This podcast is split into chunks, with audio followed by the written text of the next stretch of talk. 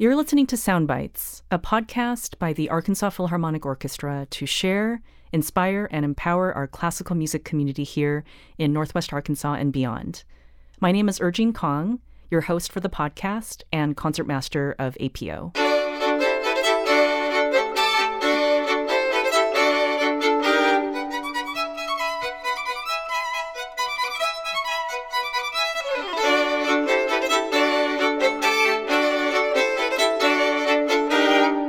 My guest today is Benjamin Hughes, principal cellist of the BBC Concert Orchestra, who is in great demand as a chamber musician and performs regularly with the ensemble Fibonacci Sequence at prestigious venues such as the Wigmore Hall, King's Place, Conway Hall, the Holywell Rooms in Oxford, and the Australian Festival of Chamber Music in Townsville, Australia.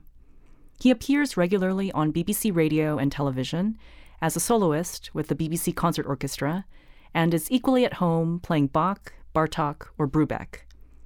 Ben studied at the Birmingham Conservatoire, Hochschule für Künste in Bremen, Germany, the Eastman School in New York, and the Royal Academy of Music, where he now serves as professor of cello and orchestral studies. Ben, I'd like to first ask you at what point uh, you were first captivated by classical music and or the cello and uh, a second sub question to that is how have you dealt with, let's say, low points in your relationship to the cello and to classical music? Because as we know, it's a difficult journey. Sure, Urging. Well, thank you very much for asking me to speak on your podcast. It's a, a real pleasure to do so. Um, regarding your first part of the question, with music in general, I was about six years old. And my father had this really old record player. Uh, and after about 10 minutes, one of the speakers used to fizzle out. So there was just one remaining.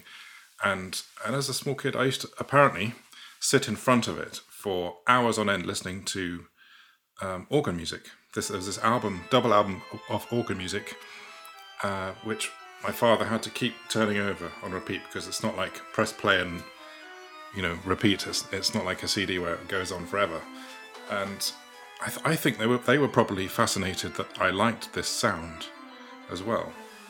And not long after that, I began piano lessons, and I I think I used to go once a week for elementary theory and piano lessons, and I think it, it was you know pretty much the highlight of my week. Um, and and then following that, I began singing in the local church choir, having some voice coaching from the choir master, um, which led to an audition for being a chorister, um, which was I was about eight years old at the time. So I, I did these auditions, and I ended up going to uh, Christchurch Cathedral in Oxford as a chorister, and so that's that's where it kind of all began. Uh, so first study was my piano, then obviously voice was was a given. My second study then became the French horn as a chorister, you had to have um, a second study instrument, and I was like, oh, I'm not quite sure what to choose. That's so that so the the head of music said, well, let's have a look in the cupboard, see what the school has. You know, what instruments we have in stock. And there was this French one. I thought, yeah, that's a really cool instrument. Let's have a go at that. So, so uh, cut a long story short, I spent probably more time cleaning it than playing it because it sounded terrible. Um, I struggled on for about a year and then I I put it aside and I said, I'm really sorry, I, I don't think I'm getting on with that very well. Meanwhile, practicing the piano a lot. And then the following term, the music master came and said, I'm really sorry, but you have to choose another instrument. That's, you know, that's, that's what you have to do. And he said, Here's a book. He gave me a book of all the orchestral instruments. He said, Just choose one. So I went, I went through the book very slowly and I put my finger on this instrument, which happened to be the cello, and I said, I'd like to play the cello. And that's how it all started. When you had first chosen the cello, it was through a book and not through actual oral experiences of having heard the sound, fallen in love with the sound, or seeing a concert. That's right. And I think it's fair to say that all of this came much later because cello remained my second study until I was 16 years of age. And before that, even, I uh, took on a third study, which was the organ. So the cello sort of really sort of caught fire when I was 16, where I had to sit down with my careers officer at school, and they said, "Right, so what's it going to be? What are you going to do? What subjects would you like to choose?" And so I, I was at this point, I was like, "Well, I, I really want to do cello. I just want to do music, but I really want to play the cello. That's all I really wanted to do.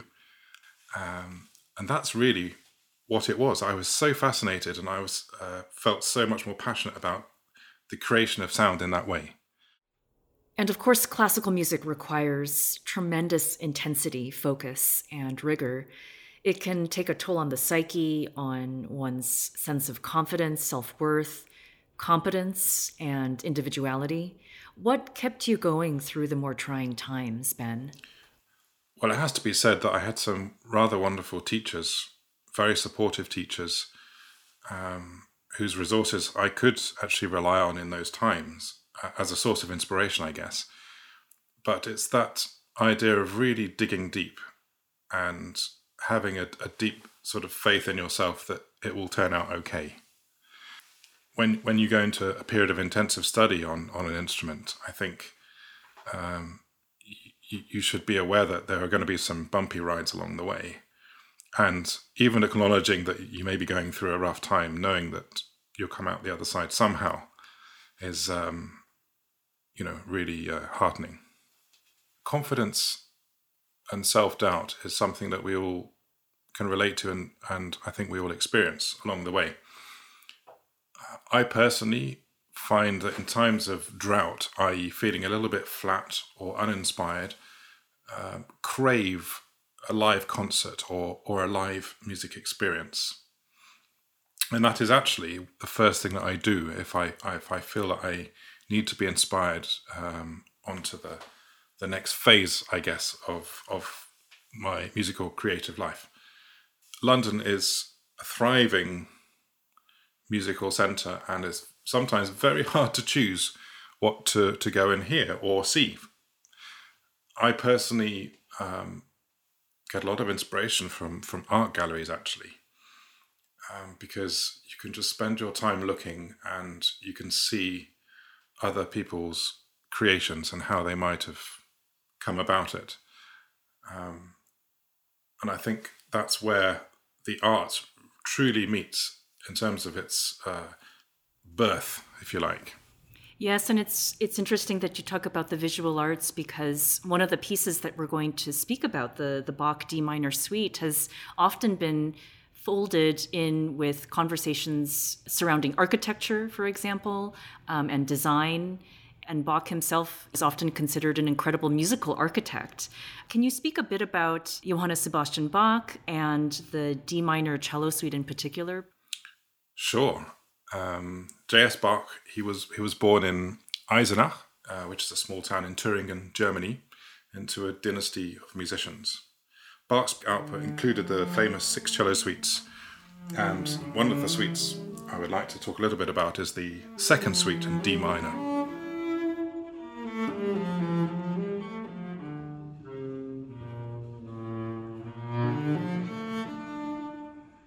The prelude is a movement that has the most freedom in the suite. The other movements are dance like in their form, although they were probably never intended to be danced to.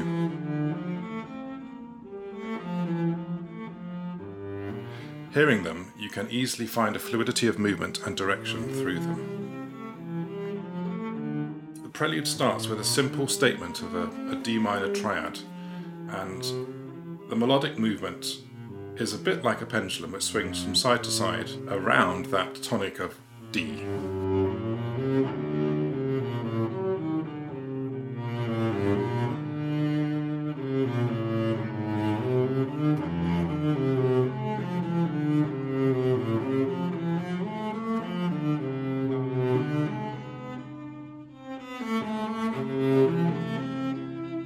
are many expressive qualities to the movement uh, with the use of diminished intervals and expansion of distances between notes, i.e., from a really low register up to a high register.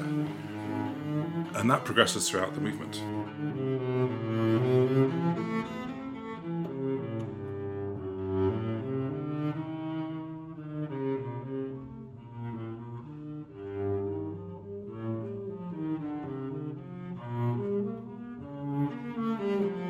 Use of rising and falling sequences help build harmonically the tension, and the expressive climax of the movement happens towards the end of the first part of this movement.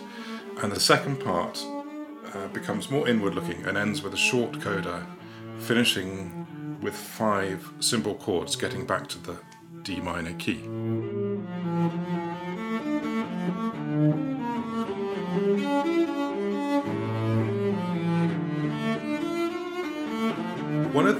Overall fascinating things about the Bach suites is that they contain a lot of silent implied harmonies and voices.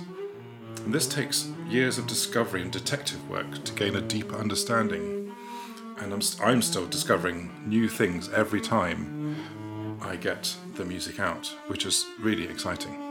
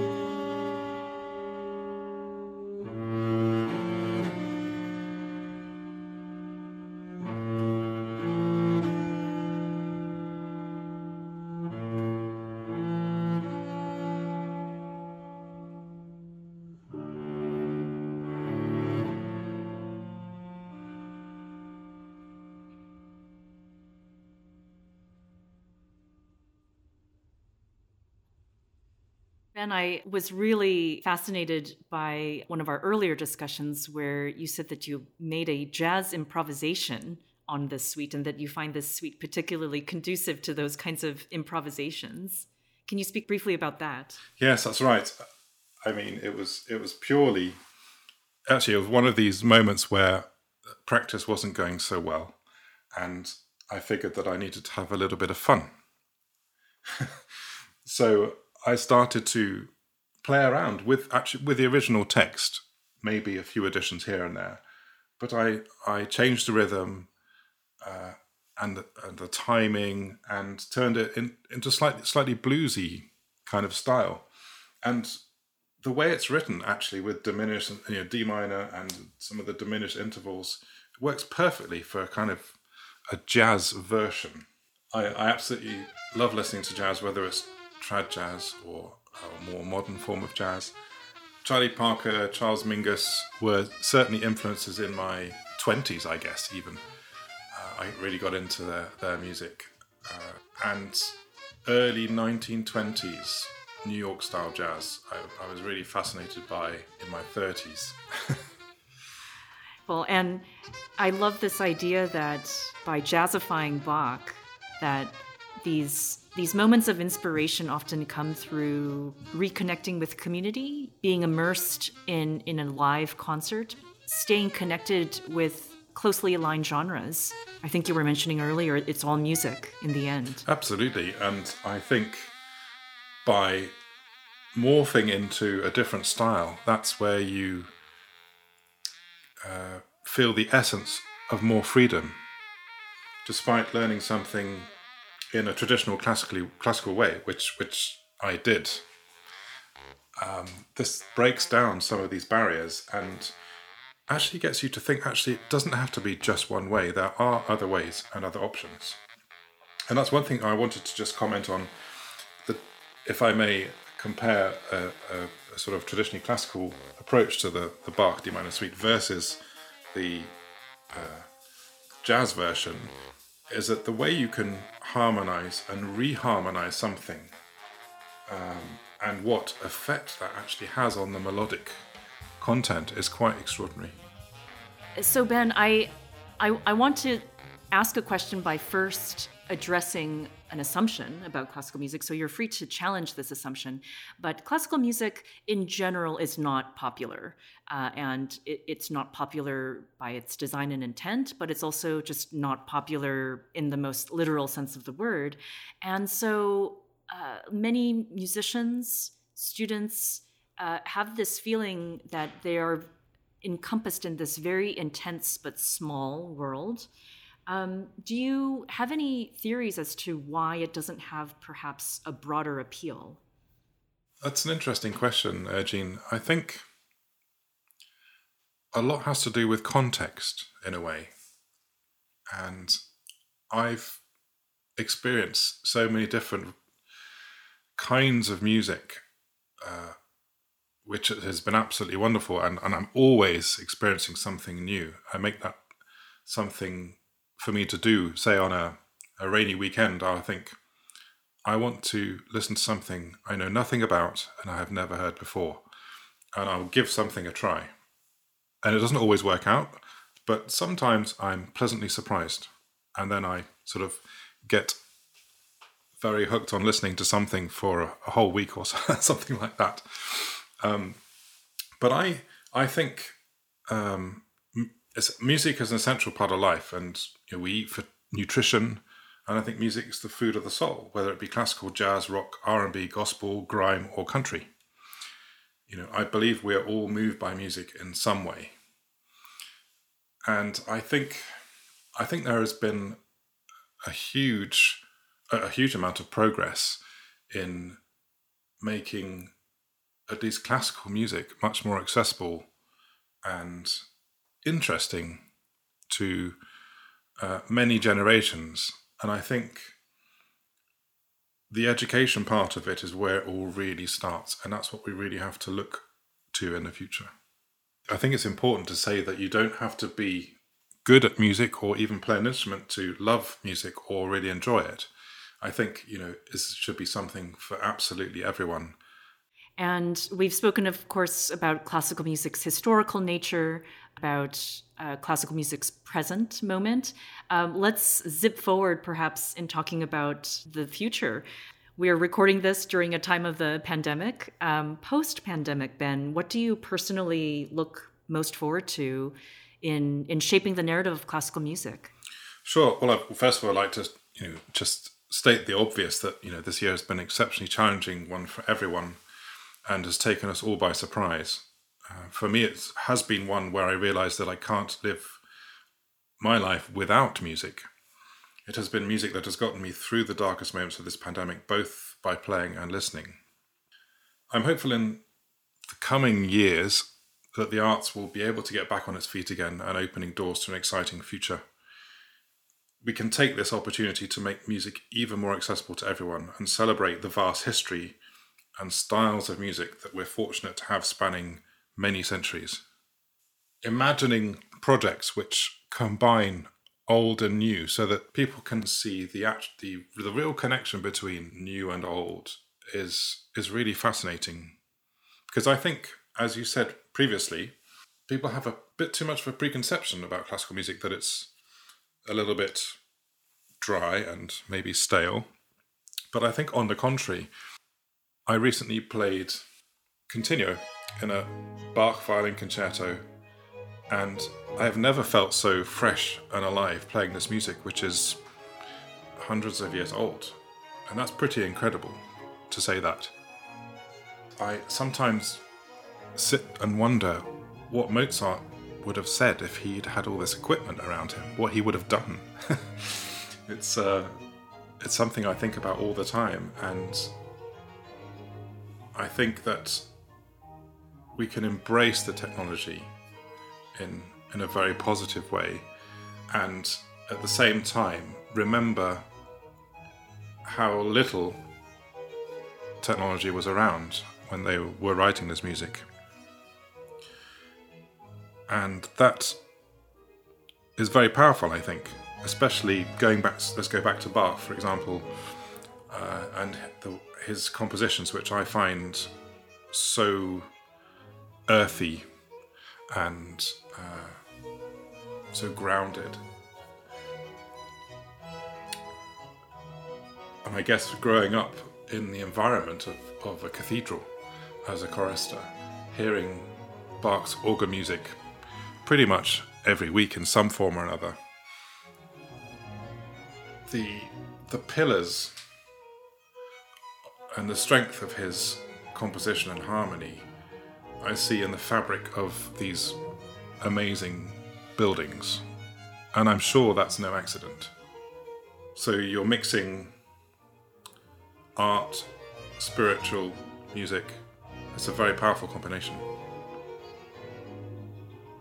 Ben, it's been wonderful to hear about your musical biography. Thank you so much for sharing your thoughts and sharing them so generously. Thank you for tuning in to APO's Soundbites. If you enjoyed the episode, please share and tell your friends. More information about APO can be found on their website, arphil.org, A R P H I L.org, as well as on Facebook and Instagram. Please join us again next time for more explorations in the rich world of classical music.